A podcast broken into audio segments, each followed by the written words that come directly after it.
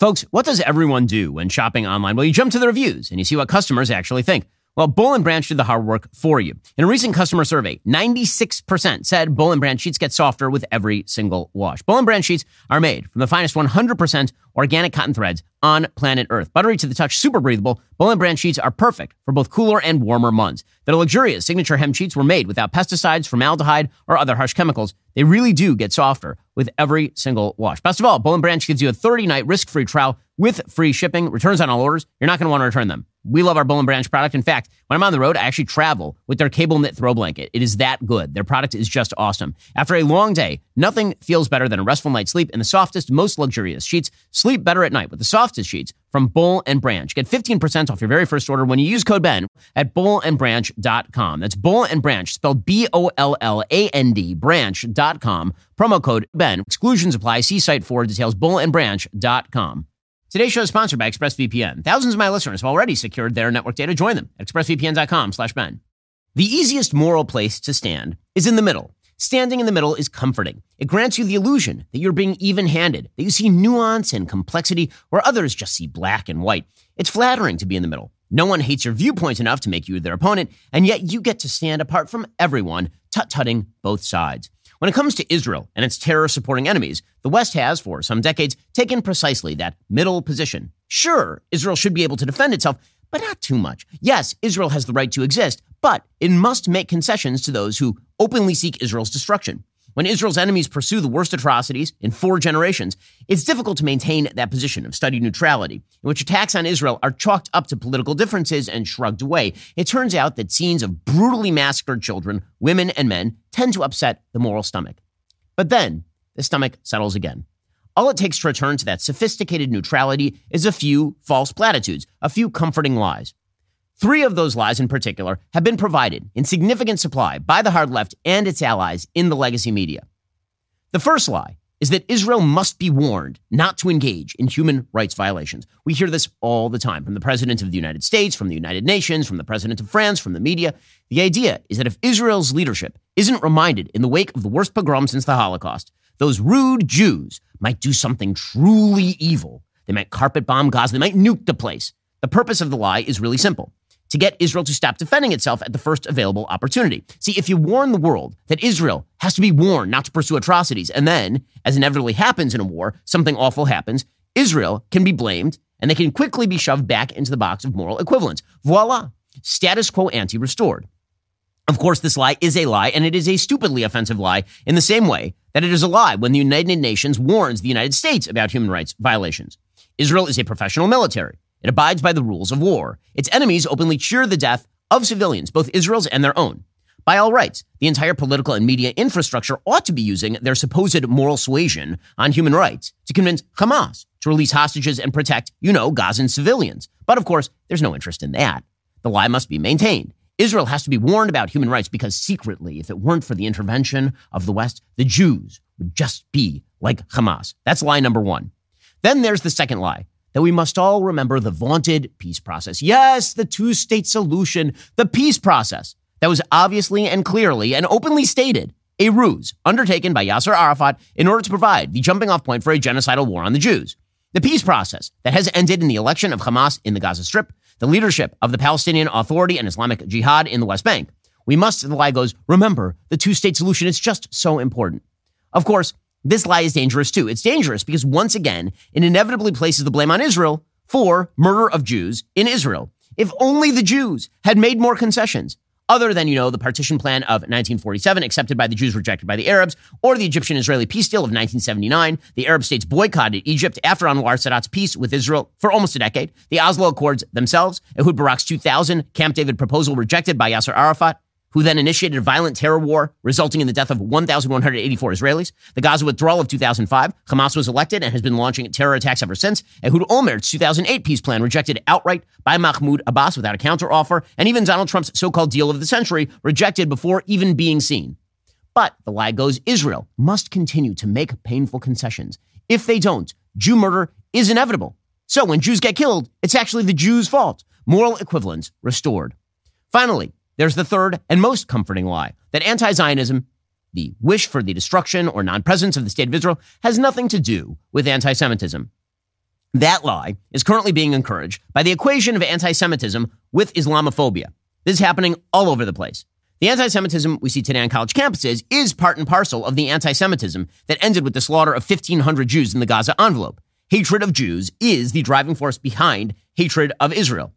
But in order to restore any semblance of moral cover for hating Israel, you have to separate anti Semitism from anti Zionism. This allows you to hate Jews while pretending to just hate Israel. The easiest way to accomplish this is to downplay the obvious reflection between international Jew hatred and attacks on Israel, and instead to subsume anti Semitism under a broader, different rubric of lack of multicultural tolerance. Now, this is a lie, and it's an obvious lie. Of course, there are occasional acts of targeting of Muslims, and they are nothing like the targeting of Jews. These are not the same category. They do not follow the same logic. They're not the same perpetrators. They do not occur anywhere near as frequently. They are not spurred by the sort of cycle of violence in the Middle East talk that you keep hearing about. All of these comforting lies are useful in allowing the morally idiotic to attempt to regain a moral high ground via a falsely restored moral equivalence. And how eager they are for that moral equivalence, how badly they want it, how deeply they seek it. How many people are itching for some terrible thing to happen in the war so they can blame Israel and then go right back to Israel and its opponents? They're just the same. A site gets bombed by Israel that is a Hamas site, and some of the shrapnel hits the wall of a church, and some people get killed. And it's Israel was targeting a church. People are looking for the off ramp. This moral equivalence allows, for example, leftist Jews to pretend they won't be lumped in with their fellow Jews by the intersectional coalition. It allows the intersectional to pretend that they are on the side of the righteous, even as they make excuses for Hamas. It allows the international community to continue to pressure Israel after the biggest mass murder of Jews since, again, the Holocaust. Never again doesn't apply, after all, if the Jews, in the end, are part of the problem. And so, after approximately one week of global dyspepsia with the evil of Hamas, the world is gradually returning to its steady diet of moral equivalence. They're doing so with eagerness. This is why the New York Times was so excited to run with the false story of an Israeli airstrike on a hospital, believing a genocidal terror group from the jump. That story would have made their lives so much easier.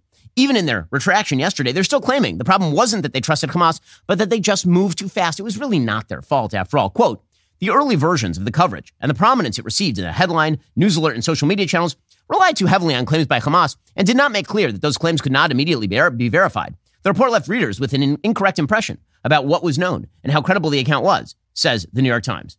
Of course, the real problem was trusting Hamas at all. But you can't trust Hamas, can you? The only reason to trust Hamas from the jump is because, again, you wish to restore that moral equivalence. Moral equivalence between a legitimate state that protects its citizens and a terror group that seeks the extermination of that other state's citizens and shields its own rockets with civilians. That ends with blood. It ends with blood. Calls for concessions to terrorist groups end with blood. Preventing military intervention to protect citizens of the West from terrorists ends with blood. Moral equivalence is a sin. Standing in the middle is not a sign of some sort of moral righteousness. It is a sign of weakness of mind and lack of moral backbone. In just one second, we'll get to more on these lies because these lies have become incredibly prevalent. You're seeing them all over the place, promoted by everyone from Joe Biden to Barack Obama to certain members of the right. We'll get to that momentarily first. Pure Talk recently announced they would alleviate $10 million in veteran debt by Veterans Day. Thanks to your support, they're 53% to that goal with two weeks to go. Think about this. The U.S. military is made up of 100% volunteers. These are men and women who willingly sacrifice everything they have for this country. When they're done serving, they return home to a tight job market and outrageous living expenses. This is why I'm happy a private company like Pure Talk has jumped in to help. When you switch to Pure Talk's lightning fast 5G network, they'll donate a portion of every new order to this noble cause. You can make a real difference just by choosing superior cell phone service. to get better service at a lower cost, and you happen to be helping veterans at the same time. Pure Talk's plans start at just 20 bucks a month, offering unlimited talk, text, more data, and a mobile hotspot. Just head on over to puretalk.com slash Shapiro. Make that switch today. Let's rally together, show unwavering support for our veterans. Visit puretalk.com slash Shapiro. Switch to Pure Talk today. It's the right move. It's the American way. Again, visit puretalk.com slash Shapiro today. I take all my calls via Pure Talk. They have an excellent cell phone network. The, tel- the tower network is great. The coverage is great. Cost me less money.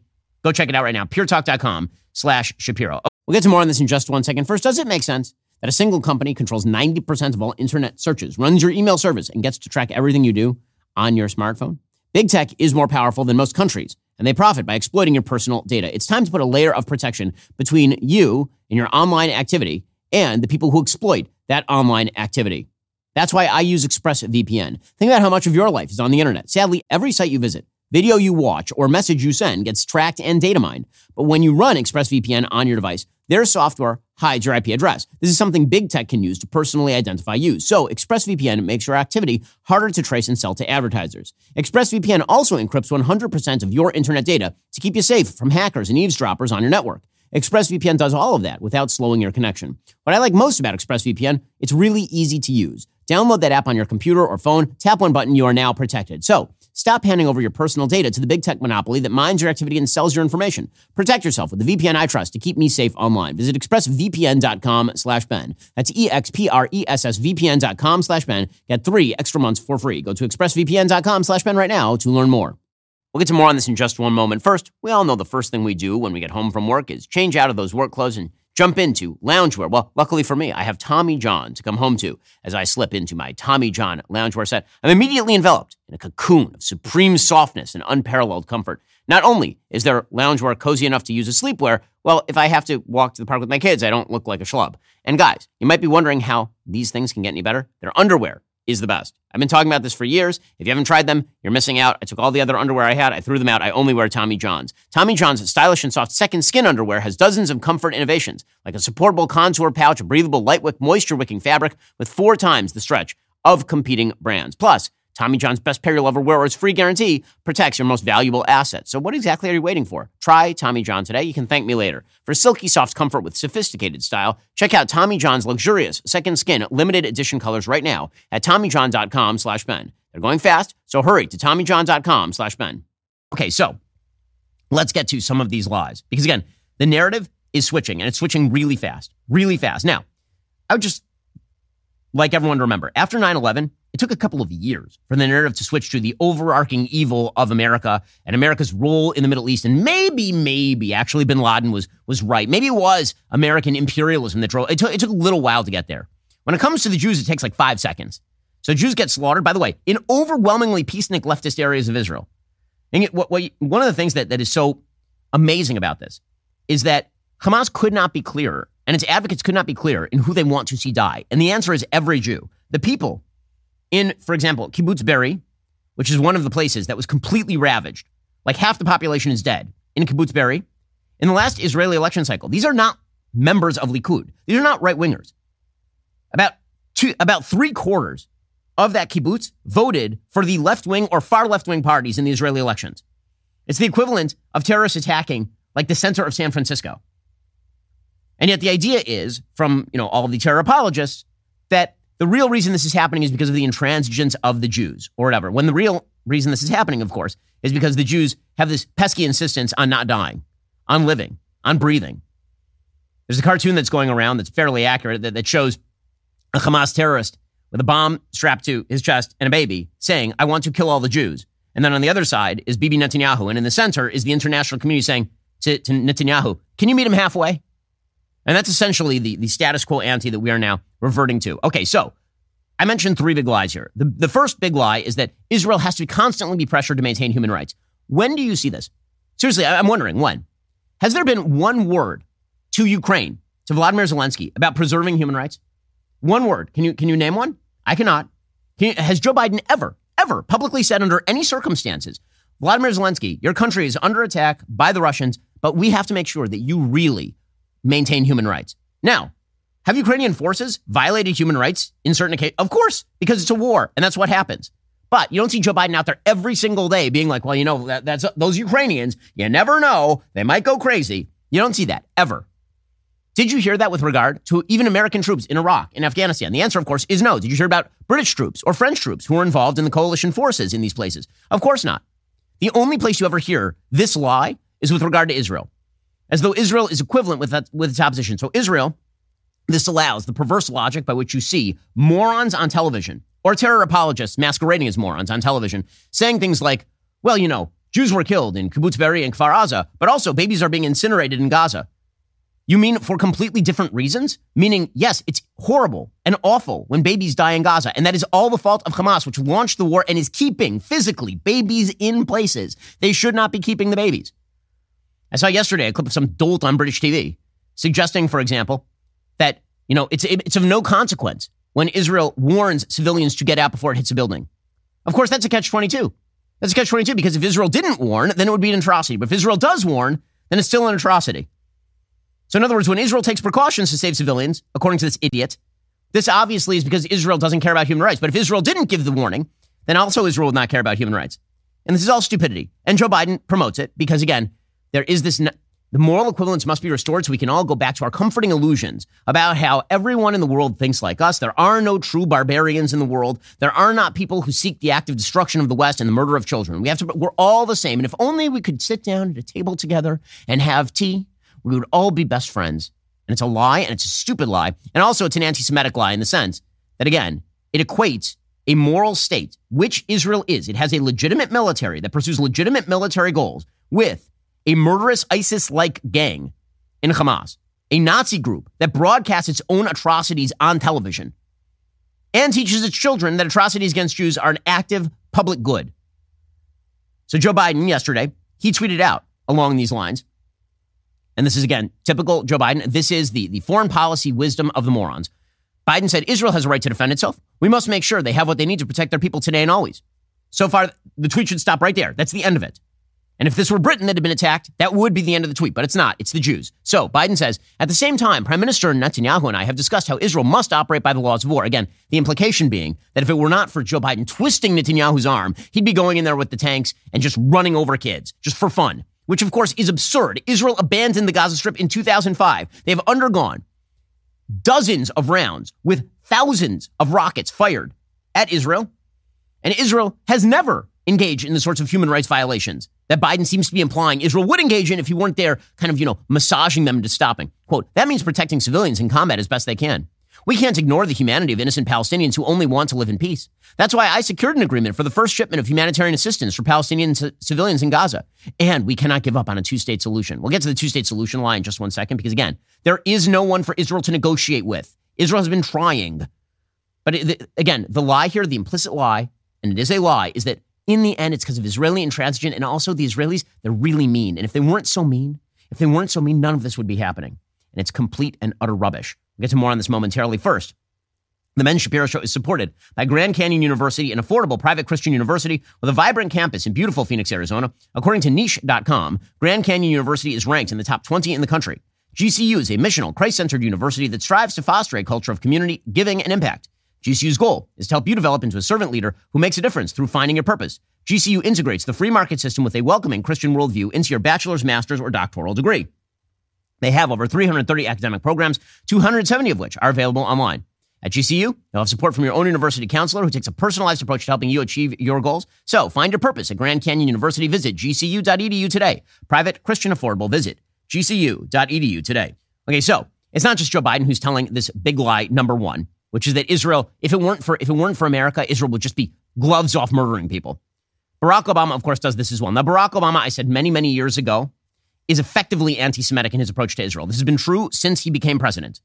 Barack Obama is the only president in American history who tried to deny aid to Israel in the middle. Of, he tried, he literally tried to stop the resupply of Iron Dome in the middle of a war in 2014. Barack Obama stocked his administration with people who despise Israel, despise Israel. Most anti Israel president in my lifetime, bar none, not close. And so it's no shock, which again melds with Barack Obama's anti colonialist worldview, which is really a left wing worldview left over from the 1960s. The basic idea being that the West and its tentacles are everywhere and must be fought everywhere. There was a shift in how Israel was perceived on the far left. From 1948 to 67, Israel was considered actually an anti colonial state because it had thrown off the British and had allowed the indigenous people of Judea, namely the Jews, to return to their homeland. And then after the Jews won in 67, the Soviet Union decided that Israel was too pro Western. And so they ginned up this whole new post colonialist nonsense where Israel is actually a Western colonial occupier, which is an amazing switch in time to save nine. But Barack Obama really believes that. That's how he talks about the state of Israel on a routine basis. In fact, in a speech that he made while he was president, talking about the roots of the state of Israel, he didn't attribute it to Israel's historic presence. He didn't attribute it to, you know, Jewish history or Jewish presence. In the, he attributed it all to the Holocaust, meaning Israel was a colonial state, right? That, that's Barack Obama's mindset. So he has said virtually nothing about this entire conflict. And now he puts out a statement, thoughts on Israel and Gaza, because we needed to hear from him. He was so successful in this arena, was Barack Obama. We need to hear from him. So he throat clears for a couple of paragraphs about how Hamas is bad Right? It's been 17 days since Hamas launched its horrific attack against Israel, killing over 1,400 Israeli citizens, including defenseless women, children, and the elderly. As I stated in an earlier post, Israel has a right to defend itself. But, but, right? And there's the big but, as we say. But even as we support Israel, we should also be clear that how Israel prosecutes this fight against Hamas matters. In particular, it matters, as Joe Biden has repeatedly emphasized, that Israel's military strategy abides by international law, including those laws that seek to avoid to every extent possible the death or suffering of civilian populations. Upholding those values is important for its own sake, because it is morally just and reflects our belief in the inherent value of everyday life. By the way, if you cared about any of this, the first priority is the destruction of Hamas. They're the biggest human rights violators on the planet right now. And yet, I don't see Barack Obama talking about that sort of stuff. He, by the way, he says that he supports Biden's call for the United, the United States to support Israel in going after Hamas, dismantling its military capabilities, and facilitating the safe return of hundreds of hostages to their family. But, by the way, that is not the opposing of Hamas. You'll notice. Dismantling Hamas's military capacity, but leaving them in place would be just fine, apparently, with Barack Obama. And again, Israel has to be leveraged. We have to, we have to, we have to, Joe, Barack Obama's going to stand there. He's going to tut them. All those Jews. If I don't tell them, if they need to stop, and they're just going to go in there and they're going to be brutal. They're going to be horrible. And then he says, This is an enormously difficult task. War is always tragic. Even the most carefully planned military operations often put civilians at risk. As President Biden noted during his recent visit to Israel, America itself has at times fallen short of our higher values when engaged in war. And in the aftermath of 9 11, the U.S. government wasn't interested in heeding the advice of even our allies when it came to steps we took to protect ourselves against Al Qaeda. Now, after the systematic massacre of Israeli citizens, a massacre that evokes some of the darkest memories of persecution against Jewish people, it's understandable. Many Israelis have demanded their government do whatever it takes to root out Hamas and make sure the attacks never happen again. Still, again, two big buts in, in one in one piece. Still, the world is watching closely as events in the region unfold. Any military strategy that ignores the human cost could ultimately backfire. Ah, here and again, there it is, right there it is. If Israel defends itself, they're just going to be planting the seeds for more anti Semitic attacks, which means it's really Israel's fault. It's really Israel's fault in the end. If Israel goes in too hard and they take out Hamas, but Hamas has put too many civilians in front of its rockets, well, all that's going to do is it's going to create more terror against Israel. And then really, who's to blame? The Jews, says Barack Obama.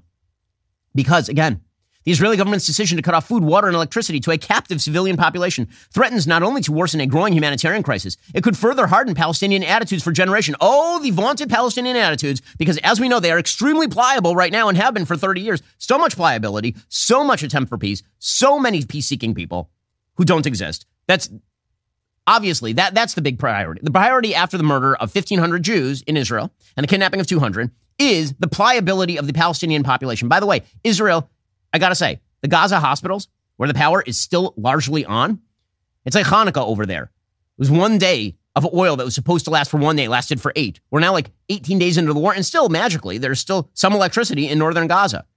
By the way, there's still water in many. Why? Because Israel provided 5 to 10% of all the water in the first place. By the way, there's still full power and water in the south of Gaza. The entire purpose of cutting off the water and power in the north is to send people to the south so you can do military operations in the north. But Barack Obama knows that. Instead, he's just promoting this lie. And it goes on and on and on and on. And then, of course, he suggests that the, the end of this, it's like all the lies at once from Barack Obama, because this is what he does. We'll get to more of Barack Obama's lies in just one second. Again, trying to set up that moral parity that ends with Israel endangering its own existence and blaming Israel for dead Jews. We'll get to that momentarily. First, the October 15th tax deadline has just passed. I know many of you might be dreading the stress of filing those taxes. Well, filing your taxes can be a long, excruciating process, but if you don't file, you're going to start to pile penalties on your tax debt. That's why you need to check out Tax Network USA. The team at Tax Network USA has a track record of success. They've reduced tax debts for numerous clients totaling over a billion dollars. Whether you're looking at a $10,000 or $1 million tax debt, they can help you with a settlement, which would be good. You don't want to let that tax debt overrun your life. It doesn't matter if you haven't filed in one year, five years, even a whole decade. Tax Network USA is equipped to secure the best settlement for you. The IRS will, in fact, work with them, work with you, try to solve your debt problem. Their expert attorneys and tax professionals can help resolve all tax cases no matter how they started. Do not let your tax debt control your life any longer. Take the first step toward resolving your tax issues by visiting taxnetworkusa.com slash Shapiro. That's taxnetworkusa.com slash Shapiro today. Getting in trouble with debt is one of the worst things that can happen to you in terms of your personal life. Make sure that you get that debt under control. Head on over to taxnetworkusa.com slash to resolve your problems with the IRS. Okay, so again, Barack Obama, long essay lecturing the Jews, of course. He says, finally, in dealing with what is an extraordinarily complex situation, again, there's the complexity. There's the, oh, so much nuance, so much complex, because standing in the moral middle allows you to stand with the bad guys while pretending that you're not. He says, In dealing with what's an extraordinarily complex situation where so many are in pain and passions are understandably running high, all of us need to do our best to put our best values rather than our worst fears on displays. That means actively opposing anti Semitism in all of its forms everywhere. It means rejecting efforts to minimize the terrible tragedy the Israeli people have just endured. Notice the Israeli people, not, not the Jewish people, the Israeli people, as well as the morally bankrupt suggestion that any cause can somehow justify the deliberate slaughter of innocent people. It means rejecting anti Muslim, anti Arab, or anti Palestinian sentiment. It means refusing to lump all Palestinians with Hamas or other terrorist groups. It means guarding against dehumanizing language toward the people of Gaza. Okay, how about this? How about none of this has been dehumanizing? Civilians in Gaza are still civilians, and it's Hamas's fault they're in the way. Quote, it means acknowledging the Palestinians have also lived in disputed territories for generations, that many of them were not only displaced when Israel was formed, but continue to be forcibly displaced by a settler movement that too often has received tacit or explicit support from the Israeli. Ah, ah, there it is. It's the, ah, the two states, all the settlers, all, all the usual reasons why Palestinian desire for Israeli extermination is totally fine. It's because somebody built a bathroom in Efrat. That's really the problem that Palestinian leaders who've been willing to make concessions for two state solution have too often had too little to show for their efforts. Who are these Palestinian leaders who've been super willing to make concessions for a two state solution? Who are they? Name them. Seriously, name them. I'd like to hear. Full list. Go. Oh, you don't have any? Oh, there's a shock. And that it is possible for people of goodwill to champion Palestinian rights and oppose certain Israeli government policies in the West Bank and Gaza without being anti Semitic. Nobody even made the accusation that you have to agree with everything Israel does. But you do have to look at reality in the face. Reality in the face. The Palestinian Authority seeks the destruction of Israel. They're not shy about this. They lie to the West, and then in Arabic, they say what they actually think, which is solidarity with Hamas. Palestinian Islamic Jihad is a terror group. Hamas is a terror group. I don't understand. Well, I mean, I do. I know exactly what's going on here. You got to promote the lie. And then, of course, he refers to Thomas Friedman and Ben Rhodes and all the people who agree with him on the super moral complexity of the situation, which really amounts to Israel is to blame. And again, th- that's big lie number one. Is big lie number one is Israel has to be pressured because if they don't, they're just going to violate human rights. And you can see it from all the usual pro Hamas suspects. That would include the venerably stupid AOC, a woman with barely one brain cell. She, I mean, she does not even have two to rub together. Here, it's, it's war crimes, according to Alexandra Ocasio Cortez, straight from the bar in uh, in Brooklyn. Hamas has absolutely engaged in horrific attacks, and every single day uh, there are more details um, that are released about what occurred on October 7th that shocks the human consciousness and, um, and, and shocks our conscience, our collective conscience. However, we do know as well that war crimes do not, however, constitute so and are not an appropriate response for other war crimes a war crime. There, there's the pure moral equivalence. It's a war crime, you see. Shooting a baby in the head in the backseat of a car is exactly the same thing as you're aiming at a Palestinian rocket that is being fired by Hamas from behind an apartment building, and civilians get killed in the process of you destroying that rocket launcher behind an apartment building. Same thing to AOC. And if we don't encourage the, the, those those pesky Jews and they're and they're defending themselves, you know, those human rights violators, here again is CNN guest Rula Jebreal doing the same exact routine. Israel is trying, she says, to expel Palestinians, which is weird since Israel withdrew. The only, by the way, the only people who have been expelled from the Gaza Strip in the last 20 years are Jews. 8,000 of them forcibly removed from 21 communities in the Gaza Strip in 2005. Weird how the expulsion of Palestinians since 1948 has changed the Palestinian population in the land of Israel and the West Bank and the Gaza Strip from approximately 1.2 million to almost 7 million people. Wow, uh, worst ethnic cleansing effort of all time. Here's Rula Jebreal. I mean, what Israel is suggesting to those countries, but also to the Palestinians, we would basically expel you, millions probably, and this is a definition of ethnic cleansing. If you're allowing refugees to exit but never to enter to the land they belong to, you're basically creating a massive refugee crisis. So a country that is already paying the prices of other refugee crises. So the only alternative that they're trying to ask the administration, pressure Israel to create basically a place where if you really care about human life and the sanctity of human life and international law as well, Israel is the ultimate power that can determine what, what to do with you know, refugees. Oh, it's Israel that has to do it. So Hamas, by the way, was in control of this entire area for 20 years, but Rula Jebreal had nothing to say about that. Nothing. Zero. Zip. Zilch. Egypt could take control of this entire area and make it into a paradise. Have they done that? No. No. By the way, Israel has 20% of its citizens are Israeli Arab. 20% of its citizens. this, this talk of ethnic, Israel did not want to be in the Gaza Strip. They don't want to be in the Gaza Strip. The only reason that there is a refugee problem right now is because Hamas uses civilians as not only its human shields, but as its targets for indoctrination. No state, no state on earth would accept a population in its very midst that seeks its open destruction. And if they do, that's a suicidal state. If Israel had its druthers, Israel would have turned the Gaza Strip into Hong Kong. That was the offer in 2005. And instead, Hamas turned it into what you would imagine a terror state. But again, this is the lie. The lie is that, uh, it, again, it's always Israel. It's always, go back right to the moral equivalence. A, a, an idiot who resigned from the State Department named Josh Paul, former director of the State Department's Bureau of Political Military Affairs, he resigned from the State Department. Why? Because he says that the United States needed to force Israel to abide by human rights. He said, on October 7th, when Hamas massacred Israeli civilians, I felt sick to my stomach, both because of the horror being visited upon innocents and because I knew what would come next. Ah, that, that's really it. Yes, because he knew what would come next. Those, those bad, bad Jews. Okay, so that's big line number one. Big line number two.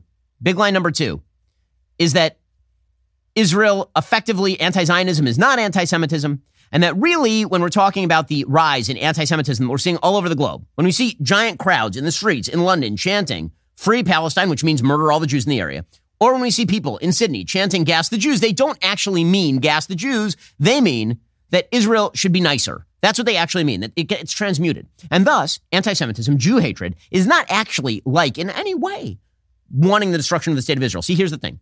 If you admit that anti Zionism is anti Semitism, the calls for a two state solution become untenable. The reason they become untenable is because everyone in the Palestinian Authority and Islamic Jihad hierarchy, everyone, and by the way, large swaths of the Palestinian population are anti Zionist. When I say large swath, I mean nearly everyone is anti Zionist. So if you admit that anti Zionism equals anti Semitism, you're admitting that that population is anti Semitic.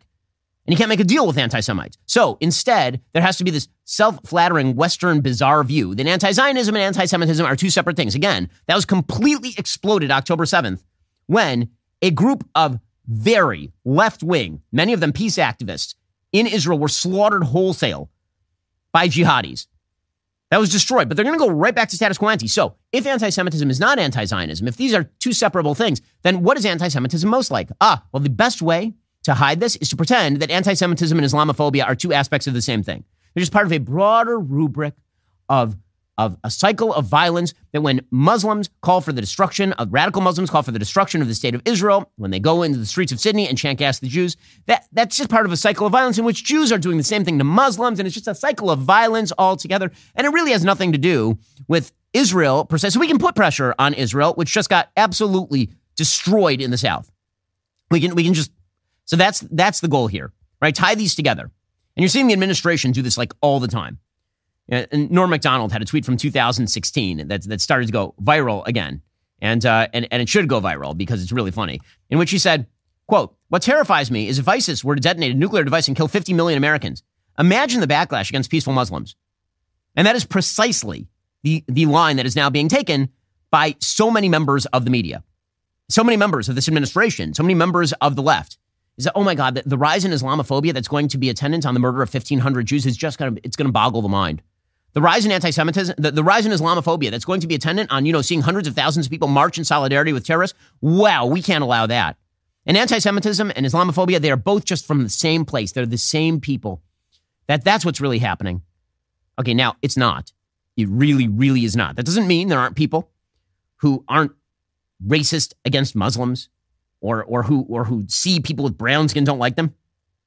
Okay, that is a very different thing from what we are seeing right now, which is the desire to full scale exterminate the state of Israel because it's filled with Jews. If the state of Israel were not filled with Jews, they would not be interested in exterminating it, would they? In any case, here was Karine Jean Pierre yesterday. She was asked about the rise in anti Semitism in the United States, which, yeah, I mean, Jews don't feel comfortable on campus because many of them have been beaten up. Jews in Skokie are being, are, are being confronted with mass protests in favor of Hamas. Every Jew I know personally, like literally every Jew I know personally, is obtaining a gun. Everyone because of the rise in anti Semitism. But here's Karine Jean Pierre's asked about anti Semitism, and she immediately swivels into Islamophobia land. And so you have to ask uh, why? You have to ask, you have to ask yourself why. And the answer is again, it's that desire to separate off anti Zionism from anti Semitism by instead lumping together anti Semitism and Islamophobia under some sort of broad rubric of all, all discrimination is bad. Here's Karine Jean Pierre, incompetent press secretary.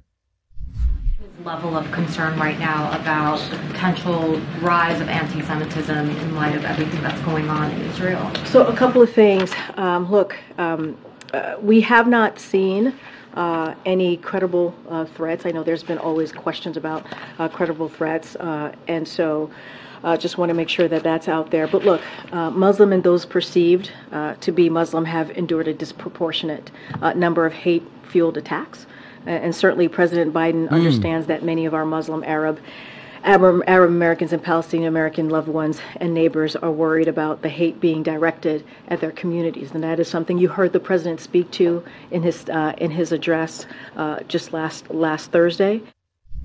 Hmm. Well, I mean, I, I heard the question being about anti-Semitism, and yet you immediately swiveled into Islamophobia. How weird! How strange! Why? Why? Because if you can swivel into Islamophobia from a question about anti Semitism, this allows you to avoid the real time, real world implications of the fact that anti Israel is anti Semitic. That that's what that is. Instead, you just misdirect.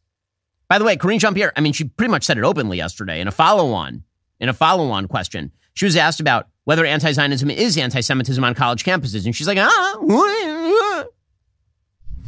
I know uh, John Kirby addressed the protests on college campuses, and I appreciate that the president respects First Amendment rights to protest. But does the president view anti Israel protests and sentiment on college campuses as anti Semitism? So, look, I'm not going to get into what's happening across the country and at different universities. Not going to get into oh, specifics. You? As the Admiral said, the First hmm. Amendment right, right? That's what something, peaceful protest is really uh, part of part of our democracy, being able for folks to to. Uh, oh, these people are pathetic. I'm sorry. This is, this is the most pathetic bullshit I've ever heard. When she says this kind of stuff, just cut her off. She's a moron. Uh, when when she says this sort of stuff, just remember,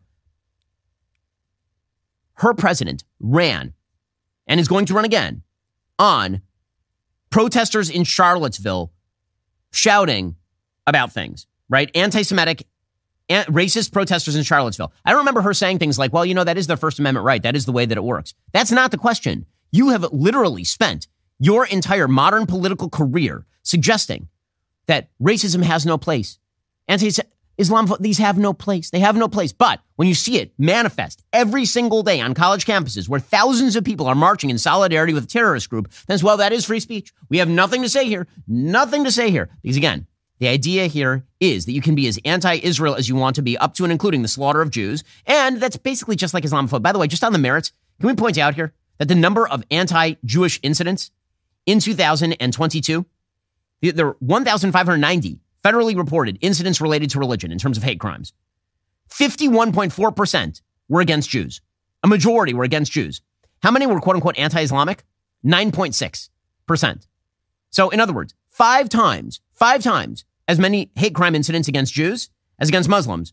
But the administration is focusing in like a laser beam on Islamophobia. Again, the idea of doing that is to lump together all forms of discrimination so you can pretend that anti-Semitism is not a difference in kind from Islamophobia and that and that all of it springs from just, you know, people who are mean in their hearts as opposed to an actual political position that the state of Israel should be eviscerated and that the Jews ought to go as well.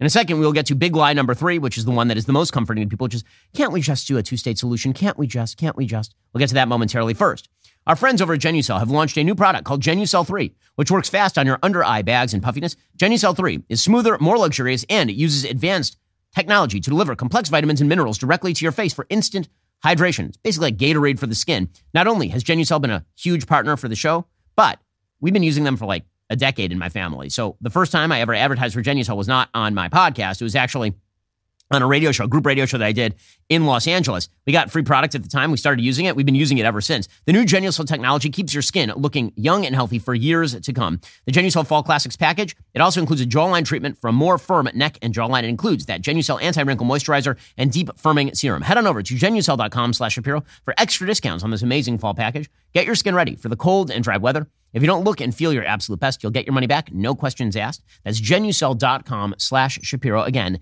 genucel.com slash Shapiro, G E N U C E L dot com slash Shapiro to get started. Also, there's been a lot of talk in the last couple of years about how Disney has moved far to the left and is pushing left wing politics on kids. You remember those videos released by Chris Rufo showing high ranking members of Disney's brass talking about queering the children and all of that. Well, Many of you have been asking us for an alternative in kids media. Well, it's finally here. My kids love it. The Daily Wire just launched Bentkey, our brand new kids entertainment platform. It is absolutely safe for your kids, and the entertainment on it is great. My three year old, she loves it. So does my seven year old. So does my nine year old. They're all sitting there and they're watching Bentkey product, not because I happen to be a part owner of the company, but because Bentkey is really great stuff. I mean, we're talking about shows that are fun to watch for the whole family, that they are really clean, they're, they, they reflect your values, they're excellent. Now, the left has been trying to figure out what's wrong with it, and they're having a really tough time. So the Daily Beast ran an entire piece basically admitting that Bentkey is great and that its material is fine, but they're really mad at it. And the reason they're mad at it, of course, is because it provides an alternative. The left would not like you to have an alternative.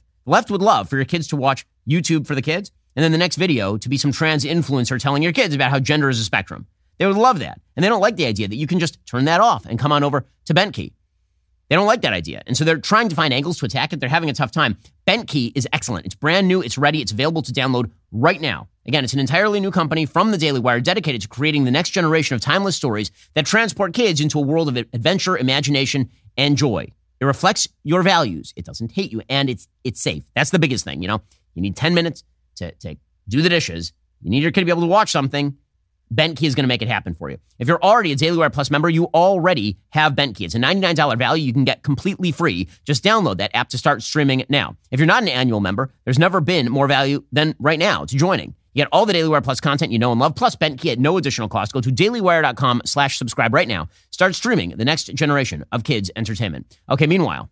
All right, and then there is big line number three. So big line number one is that Israel has to be pressured because if they're not pressured to maintain human rights, they're going to violate human rights. And of course, that is all a setup. That's a setup. It's like a setup and a punchline. The setup is Israel has to be pressured not to violate human rights. Then it's a war and something goes wrong. It's, well, we told them, we told them, but those Jews can't be controlled. So really what happens, this whole thing's just a big cycle of violence, moral equivalence. That's big line number one. It's told by a huge number of people in the media and in government. Big line number two is, of course, that anti-Zionism is not anti-Semitism and that those two are separable. And so you can be just as anti Israel as you want. You can even kind of be in favor of its extermination. And that's not anti Semitic. What you really should be focused on is all sorts of discrimination like Islamophobia. That's really what we need to be talking about is Islamophobia. That's, that's the big problem. Because where anti Semitism comes from is the same place that anti Islam activity comes from. They all come from the same place. And that is you being me. Not true. Not true at all.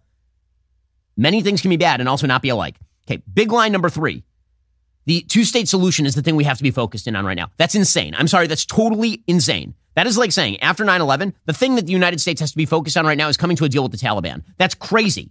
It's nuts. No one would suggest such a thing. If you did suggest such a thing, people would laugh you out of a room. But that is now the adopted mode of literally everyone in Western politics. Well, we can't let this two state solution die. We can't let it die. With whom do you propose to do this two state solution? With whom? The biggest advocates of the two state solution in Israel just got murdered. Their children were just burned to death alive. That's all, again, the communities around the Gaza envelope, those places are by and large members of the political left in Israel. It doesn't matter to these folks. It doesn't matter at all. So this is where you get Joe Biden's tweet again. Joe Biden talking about the two state solution. As hard as it is, we cannot give up on peace. Who is we? Who is we? Like what? The United, no one, of course, the United States would love to see peace over there. Duh. You know who else would like to see peace over there? Israel. You know who doesn't want to seek peace? The other side. Clearly. Again, very simple thought experiment. Tomorrow, if the if the IDF disbanded and no Jew had a gun, every Jew in that region is dead. Every single one. If they all gave up their guns tomorrow, they would all be dead. Meanwhile, if Hamas had disarmed, if Hamas were not a terror group, you know what would have happened? Success. You know what would have happened in the Palestinian Authority areas? Were they not siphoning money off to their personal bank accounts. Mahmoud Abbas is worth now tens, if not hundreds of millions of dollars. You know what would have been happening if they had not been building up terror groups and indoctrinating their kids to hate Jews as a tool against the Jewish state? You know what would have been happening? Prosperity. The, the, the math here is very simple.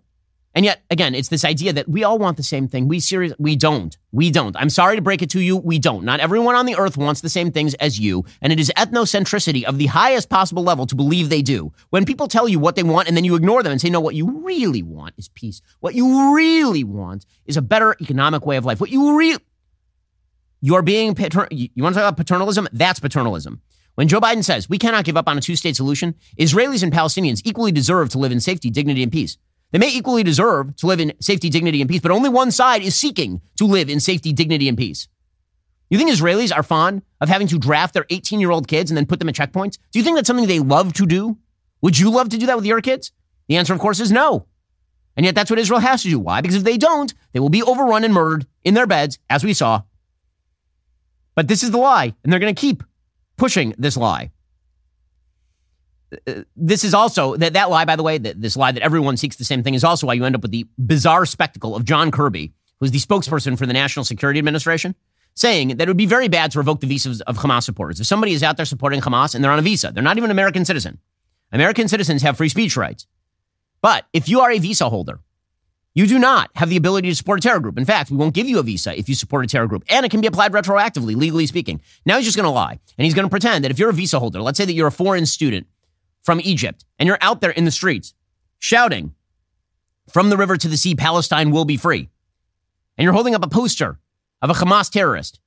He's saying, no, no, no, you have a right to be here. That's just free speech. That is not true. That is not true. But again, it goes back to this baseline ridiculous willingness to believe lies that are told to your face while different language is spoken on Arabic TV. Here's John Kirby, NSA spokesperson. And there's been an uptick um, on the right among some Republicans who have called for um, students or foreign nationals who are demonstrating uh, in some of these pro-Palestine demonstrations or you know allegedly pro-Hamas demonstrations to have their student visas pulled or to face deportation what is the administration's remark uh, response to those kinds of remarks, that kind of rhetoric? I, I, would just tell you, I would just tell you, you don't have to agree with every sentiment that's expressed in a free country like this uh, to um, to stand by the, the the idea, the First Amendment, and the idea of peaceful protest. That does not apply to importing terror supporters into America. It doesn't. It doesn't. But again, they realize they're, not really terror supporters. They just hate Israel. And, and they're really, they seek peace. And if only we put more pressure on the two state solution. Now, in a second, we're going to get to the real, the real issue here. The real issue here is that people, people who are, who despise Israel, want to see it destroyed, people who are, who are participating in these lies, they're doing so either out of moral cowardice or because reality being reality, it turns out that the people Israel is fighting, they don't just hate Israel, they also hate the West. And many of their fellow travelers also hate the West. And what this really is, what we are watching in real time, and that's what's so disturbing, is the, the Frantz Fanon coalition of the wretched attempting to destroy Western civilized institutions in the name of the supposedly colonialized. That's what we are actually watching in real time. We'll get to that momentarily. First, we do things here very differently at the Daily Wire. We host a lot of the top news podcasts in the nation. We launched a chocolate company overnight. We took Disney head on. We released 150 episodes of kids content. And we do all of those things, which mean we're constantly seeking to grow and get better. And our employees have to grow and get better too. That's why we rely on ZipRecruiter. ZipRecruiter makes your whole hiring process faster and easier. Their powerful technology works for you to identify people whose skills and experience match your job. ZipRecruiter saves you time by letting you easily invite your top candidates to apply to your job. so they are more likely to apply sooner. ZipRecruiter is trusted by millions and millions of people. In fact, over 3.8 million businesses trust ZipRecruiter with their hiring needs. So make a positive impact on your hiring future with ZipRecruiter. Four out of five employers who post on ZipRecruiter will get a quality candidate within day one. Go to ziprecruiter.com slash dailywire. Try ZipRecruiter for free. Again, that is ziprecruiter.com slash D-A-I-L-Y-W-I-R-E. ZipRecruiter is indeed the smartest way to hire. Go check them out right now. ZipRecruiter.com slash dailywire. That's ziprecruiter.com slash dailywire and start hiring better today. So What's the actual story as to what is happening here? Right? The one that is behind all of the lies. So again, those big lies that Israel is a real human rights violator, a war crime maven, really bad, just as bad as Hamas. Two, that anti-Semitism, Islamophobia, basically two birds of the of the same color. That and th- big lie three, that the, the two-state solution, Israel must be pressured for a two-state solution. This solves the problem. The real answer here is that the people who did what they did on October 7th and their allies and their fellow travelers hate the West. Israel is just a symptom of that. It's not just me saying this. There's a guy who is a, a son of a Hamas leader. His name is Mosab Hassan Yousef, the so called son of Hamas. He ended up converting to Christianity and moving away from radical Islam. And he interviewed with Jake Tapper last night. And uh, he explained what exactly Hamas wants. Um, what did you see and experience um, that made you turn on Hamas and, and help Israel? You know, since I was a child, I always complained to my father uh, about Hamas uh, abuse of power. and uh, their brutality. You know, they, they're very strict and uh, uh, they uh, very religious. They're fanatics, and but I did not think at some point, you know, they would cause all this global trouble. You know, they they are. We saw their brutality. I witnessed their brutality firsthand when I was in prison when they tortured so many Palestinian uh, people for suspicion uh, of collaborating with Israel. Okay, so again, uh, he, he goes on, he suggests that the fight right now is that Israel is actually on the west side, even if the West doesn't want to acknowledge it. Here he is. Were you surprised at the failure of Israeli intelligence on October 7th? Uh, listen, there was a failure but this is not the time to blame anybody.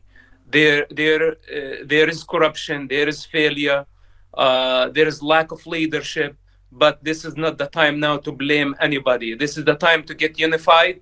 You know, the United States need to give Israel the necessary cover to uproot Hamas. You know, Hamas, uh, Israel is fighting on behalf of, of America. Israel is fighting on behalf of the Palestinian people. Israel now is fighting on behalf of the free world. This is not a politi- political propaganda. He is right about that. Now, here's the thing: the the Hamas fight against the free world, the, the, that is backed by a group of people who abide by a particular philosophy. That philosophy in the West is the post-colonial philosophy. 1700 sociologists yesterday. So first of all, sociology is a is a nonsense. It's a nonsense field of study. Sociology is a made up field of study almost entirely. There are some good sociology books that have been written, but as a field of study, it is a mishmash of absolute garbage, stupidity, and some interesting insights. That's what sociology is. But 1,700 sociologists, including signatures from professors at Harvard, Yale, Princeton, Oxford, Brown, Berkeley, signed a letter in solidarity with Gaza and the Palestinian people. And here's what they write. And again, this, this says the whole thing. Quote, Sociology as a discipline is rooted in recognition of relationships of power and inequality.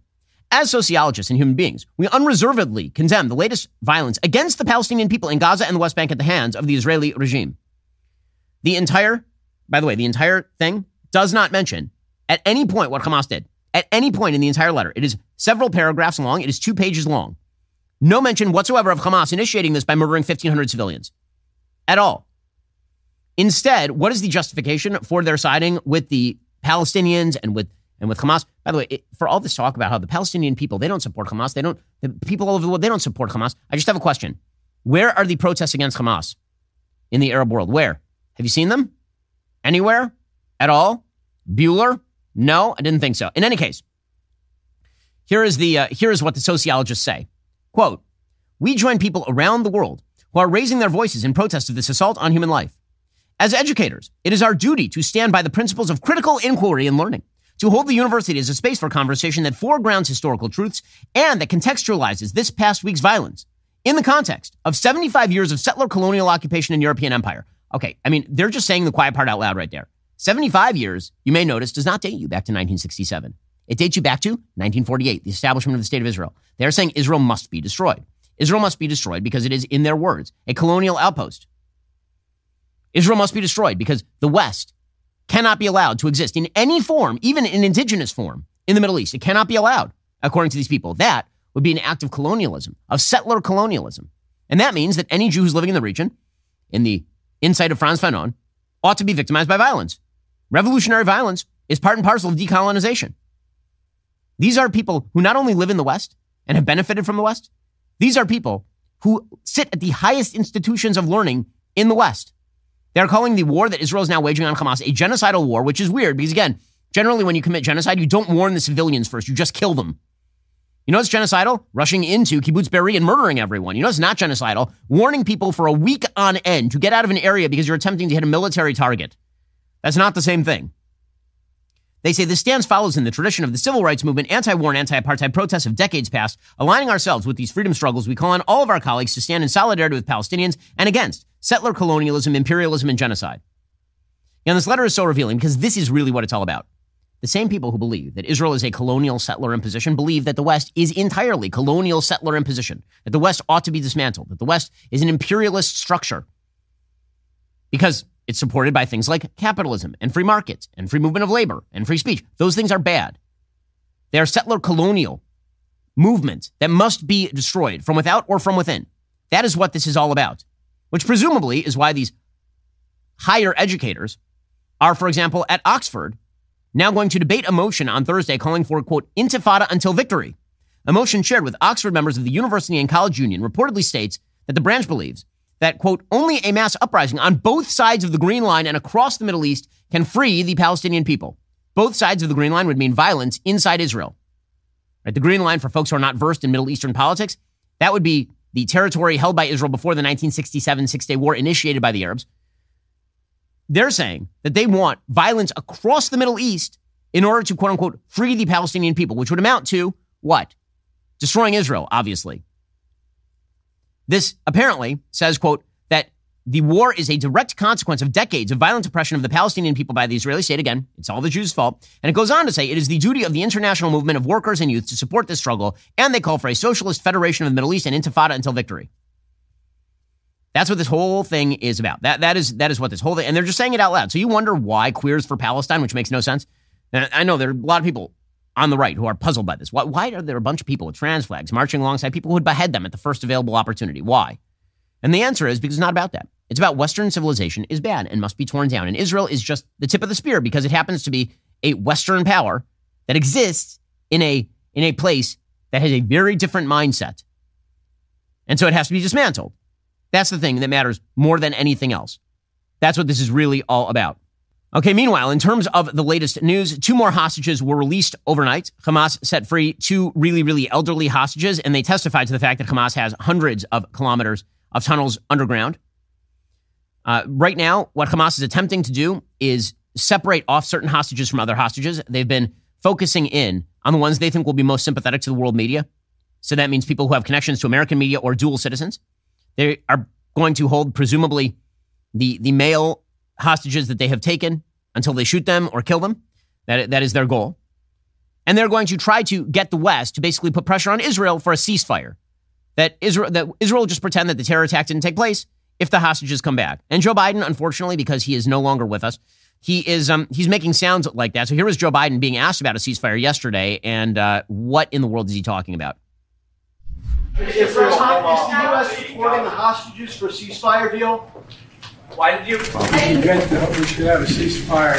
Not a ceasefire. We should have the hostages released. And then we can talk. Any comment? Like what? What is it? What is it? He says first he says sure we should have a ceasefire. Then he's like no we shouldn't have a ceasefire. Then he's like well maybe we'll let's get the hostages home and then we'll talk about a ceasefire, or maybe a ceasefire would benefit Hamas, which is why they are calling for one in the first place. Hey, there's there's one other concern that has now been raised to the fore. This is the concern on the part of some people on the right, and this is the concern. There's some people on the right who I think are being fully disingenuous and who are looking for an excuse to jump right on the same moral equivalency bandwagon as the left. I think there are certainly people like that. We've talked about them on the show before. I'm sure we'll talk about them on the show again. But one of the moves that's being made in order to stifle Israel's response to this is to claim that if Israel does respond, as it has to respond in order to root out Hamas entirely, that this will end in World War III. So yesterday, Tucker had on his program a general named Douglas Macgregor. Macgregor has in the past suggested that Jewish money is behind American support for Israel and all the rest. But Macgregor has military expertise. And he is essentially now warning that Armageddon is coming, which, and his proposed solution would be that Israel does nothing, which, by the way, absolutely promotes the idea of Armageddon. Because if Israel does nothing after 1,500 of its citizens are slaughtered and Hamas remains in place, the chances of a broad scale, multi front attack on Israel that will require American intervention go up radically. But Douglas Macgregor is on with Tucker Carlson. Tucker, of course, has been pushing a pacifist line on this since the beginning. Uh, here, here was Tucker with Macgregor last night. Do you think that we are moving toward war with Iran? yes, I do. And uh, it looks like the chosen destination is indeed Armageddon. There doesn't seem to be any real appreciation for the implications for us and, and frankly, for Europe and the world, as well as the Middle East, of such action. For what it's worth, Macgregor has also been an advocate of the United States basically leaving Ukraine to fry. But when, when Macgregor says things like, we are, we are right on the verge of war with Iran, the whole point is deterrence. Deterrence is a thing. You know what emboldens Iran? Weakness. This has been true for literally ever. But there's been this equation that's now happened on the right, where if you stand up to a terror power, the idea is that this somehow puts America in a position that is weaker, which again is a not right wing position. That is not a conservative position. It's never been a conservative position so far as I'm aware. Peace through strength has been a conservative position for as long as I've been alive, certainly.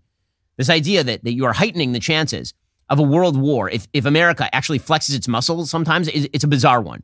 When what we know is precisely the opposite. The reason this attack was launched on Israel in the first place is because the Biden administration was conciliatory toward Iran.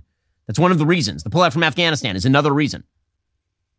So Macgregor says this thing won't stay contained, which would be mostly true if America weren't there to keep a lid on it. The whole point of America having aircraft carriers in the Mediterranean is to say, keep it, keep a lid on it. Don't open up a second front with Hezbollah because that is going to tear the lid off. There are too many unknowns and uncertainties here. And you know, everyone always assumes at the beginning of such a conflict, well, it'll be contained. Uh, we'll only have to fight these people, Hamas, maybe Hezbollah. It never works out that way. These things always last longer than everyone thinks. The resources required are much more profound than what we anticipated. And remember, we've already used up many of our war stocks in Ukraine. Okay, so when he said, first of all, everyone has an interest in keeping this contained. Everyone. So, but but again, there, there's this ugly thing that, that's been happening. Tucker does it a lot, in which he suggests that if you disagree with him on the tactic to keep the thing contained, he and I want the same thing no war with Iran, no American involvement in this region of the world that amounts to American boots on the ground. We all want the same thing here. But the idea is that if you think America should flex its muscles in order to push Hezbollah off the ball, for example, then this means that you actually want the war with Iran, which of course is, is really scurrilous. It is, it is not true. Macgregor goes so far as to say we have to save Israel from itself, that Israel must be saved, that the only way is to cram down on Israel. Uh, what's going to save Israel, apparently, is, um, is some sort of peace deal brokered with Hamas by the Turks who support Hamas. That is Macgregor's actual solution here. The support for Israel is going to erode. And at the same time, the anger and hatred inside the region, which already dislikes Israel, is going to be phenomenal. So Israel is doing something that I think no one has ever accomplished, at least not in my lifetime, and that is uniting Sunni and Shia against itself. That's why I think we have an obligation to save Israel from itself. But that's not a popular position. Right now, it's bombs away and everyone is cheering. Well, I mean, save Israel from itself how? You mean they're going to earn the love of the Sunni and Shia world by not taking out Hamas? And allowing its citizens to be slaughtered wholesale and taken hostage. And there's a fundamental misunderstanding of the region. I'll, I'll, I'll chalk it up to fundamental misunderstanding and not something more nefarious because that's what it seems to be.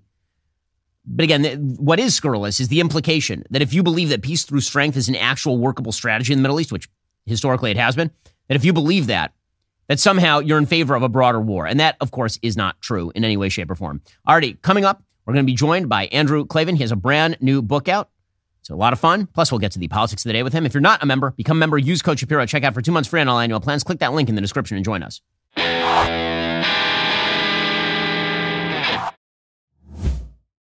We'll get to more on this in just one second. First, Pure Talk believes in American values, and that free should mean, you know, like free. So when you switch to Pure Talk today, you'll get a free Samsung 5G smartphone. There's no four line requirement, no activation fee, just a free Samsung that's built to last with a rugged screen, quick charging battery, and top tier data security. Qualifying plans start at just 35 bucks a month for unlimited talk, text, 15 gigs of data, and a mobile hotspot. Pure Talk gives you phenomenal coverage on America's most dependable 5G network. It's the same coverage you know and love, but for half the price of the other guys. The average family saves almost $1,000 a year. So, I challenge you to choose a company that actually doesn't hate your guts and shares your values. Let Pure Talk's expert U.S. customer service team help you make the switch today. Go to puretalk.com slash Shapiro to claim your eligibility for your free brand new Samsung 5G smartphone and start saving on wireless today. Again, go to puretalk.com slash Shapiro to switch to my cell phone company. I've been using them for years. They're fantastic. You'll love them as well. Go to puretalk.com slash Shapiro and claim your eligibility on that free brand new Samsung 5G smartphone. Start saving.